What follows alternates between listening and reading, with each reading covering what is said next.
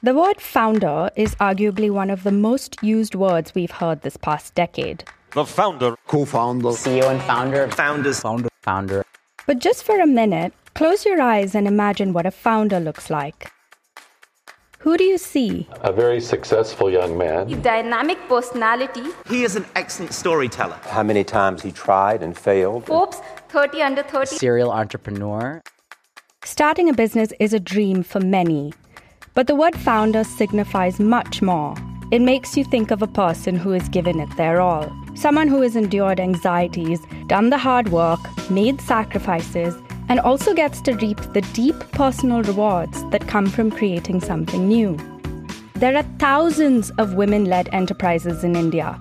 Many of them are small, many, many households run because of them, but they're rarely seen as embodying the entrepreneurial spirit that we think of. I decided that I don't want to go for some IT job. When you do a business on your own, it's not about only you making money or earning. If starting a business is hard, it's much harder for women. Everyone used to say like, have, you have a kid and again you are starting a business and also not only one person, you both are into the business, how you are going to earn the money. I'm very ambitious with my dreams and I don't want to stop in the middle of nowhere once I start my journey. That was the time I got this idea that we need to have a restaurant here in Nagaland which serves authentic Naga food. Let's try. Let's give it a try thought like that. So, what makes women want to start their own business? And what do they have to face to get their businesses off the ground? Founders is a new show about women entrepreneurs in India.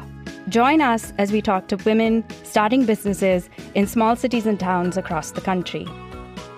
Founders is brought to you by Her and Now, a project implemented by GIZ on behalf of the German Federal Ministry for Economic Cooperation and Development in partnership with the Indian Ministry of Skill Development and Entrepreneurship to promote aspiring and existing women entrepreneurs in India.